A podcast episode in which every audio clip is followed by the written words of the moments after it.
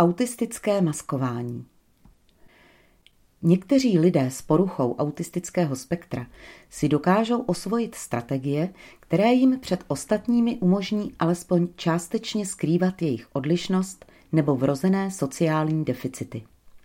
Tyto strategie bývají souhrně označovány jako autistické maskování nebo sociální kamufláž.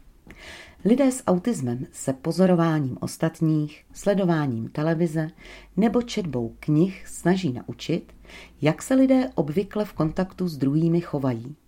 Mohou pak podle televizních postav nebo známých napodobovat výrazy tváře, gesta či intonaci hlasu. Mnohdy se snaží navazovat oční kontakt i přesto, že to pro ně není přirozené ani příjemné. Naučí se třeba dívat lidem na ústa nebo nad oči, aby tak zamaskovali diskomfort, který při pohledu do očí pociťují. Součástí maskování je i trávení času přípravou na konverzace. Chystají si témata a scénáře pro běžné rozhovory. Učí se opakovat odposlechnutá sdělení, fráze nebo slovní obraty či vtipy. Napodobování se může týkat také volby zájmů, způsobů hry, volnočasových aktivit nebo stylu oblékání. Maskování se může projevovat také sociální pasivitou. Člověk s autismem tak může působit jen jako introvert. Jinou strategií je předstíraný zájem, velká snaha vyhovět a přizpůsobit se ostatním, bez zohledňování vlastních potřeb, které ale často vede k vyčerpání. Mohou před ostatními potlačovat svou potřebu provádět neobvyklé, stereotypní činnosti, pohyby nebo vydávat zvuky, takzvaný vokální stimming, které jim pomáhají ventilovat vnitřní napětí, čímž se ale dostávají do větší tenze. Maskováním se lidé s autismem snaží zakrýt část sebe samých, svoje přirozené projevy, názory a pocity. Snaží se zakrýt, jak velkou vnitřní nepohodu ze sociálních situací pociťují. Maskování bývá připisováno zejména dívkám a ženám na autistickém spektru.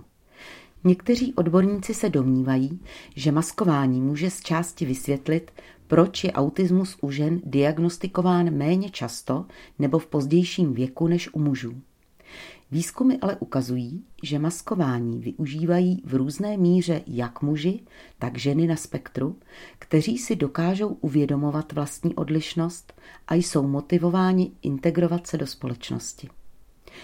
Nicméně se potvrdilo, že u žen je výskyt maskování častější a že jej ženy využívají ve vyšší míře než muži.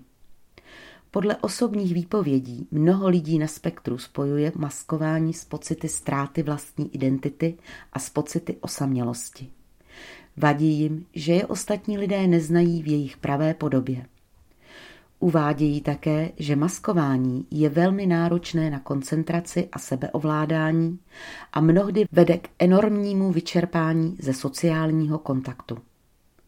Studie, které se zabývaly vlivem maskování na duševní zdraví lidí s autismem, došly k závěru, že je vysoká míra maskování spojená se zvýšeným výskytem psychických potíží v podobě úzkosti, stresu, deprese a se zvýšeným rizikem sebevražedného chování.